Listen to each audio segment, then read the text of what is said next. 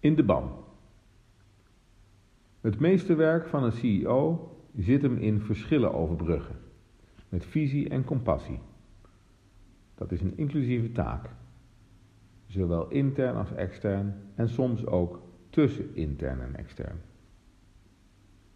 Daarbij definieer ik haar of zijn leiderschap voornamelijk als het goede voorbeeld zijn in gedrag en handelen in lijn met de missie van de organisatie. We weten allemaal, de verschillen tussen mensen worden voornamelijk veroorzaakt door hun percepties over de ander. En juist dat maakt de job van een CEO er niet eenvoudiger op. Ik zag dat laatst weer eens goed van dichtbij toen verschillende belanghebbenden het gemeenschappelijke belang uit het oog verloren en hun eigen zienswijze prefereerden als hoofdoplossing van een totaalvraagstuk. Dit deden ze, zo bleek, om gehoor te geven aan hun achterban. Tja.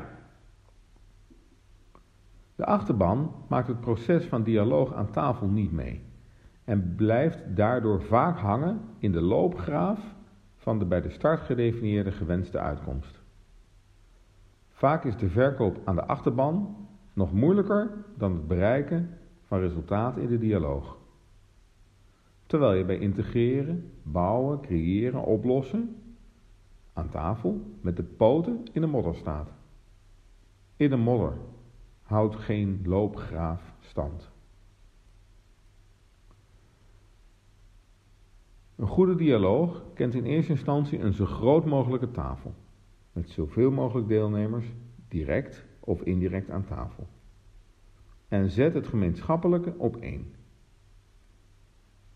In dialoog kiest men prioriteit op de belangen van de meerderheid, maar houdt merkbaar rekening met de wensen van de minderheid.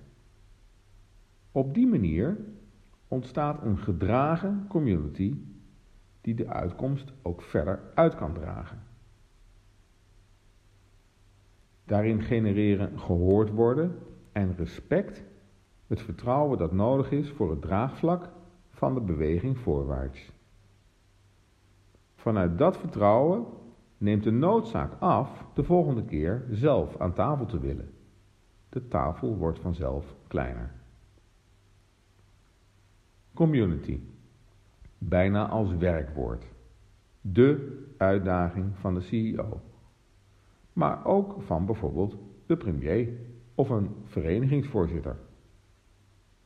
Ook een premier is bezig verschillen te overbruggen. Vroeger heette de dialoog in de modder een polder te zijn. Hoe dan ook, meer en meer blijkt mij dat uiterst links en uiterst rechts bestaan om in dialoog het midden te bepalen. Ook een verenigingsvoorzitter is bezig verschillen te overbruggen. Als de achterban niet wordt gehoord, raakt de club op drift. De voorzitter dirigeert. Samen verenigen. Deze voorbeelden laten zien dat de community een doel is. Niet als grijs, kleurloos compromis, maar omdat daar de uiterste middelen. De community heeft al snel het nakijken daar waar de uitersten regeren. Maar de uiterste stemmen moeten wel gehoord worden, al was het maar om het midden te kunnen definiëren.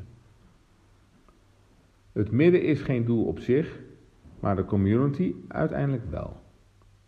Liever creëert de achterban daarom mee, in de modder, daar waar geen loopgraf bestaat. Anders gezegd, we doen de achterban in de ban. Dit decennium is in de ban van de community.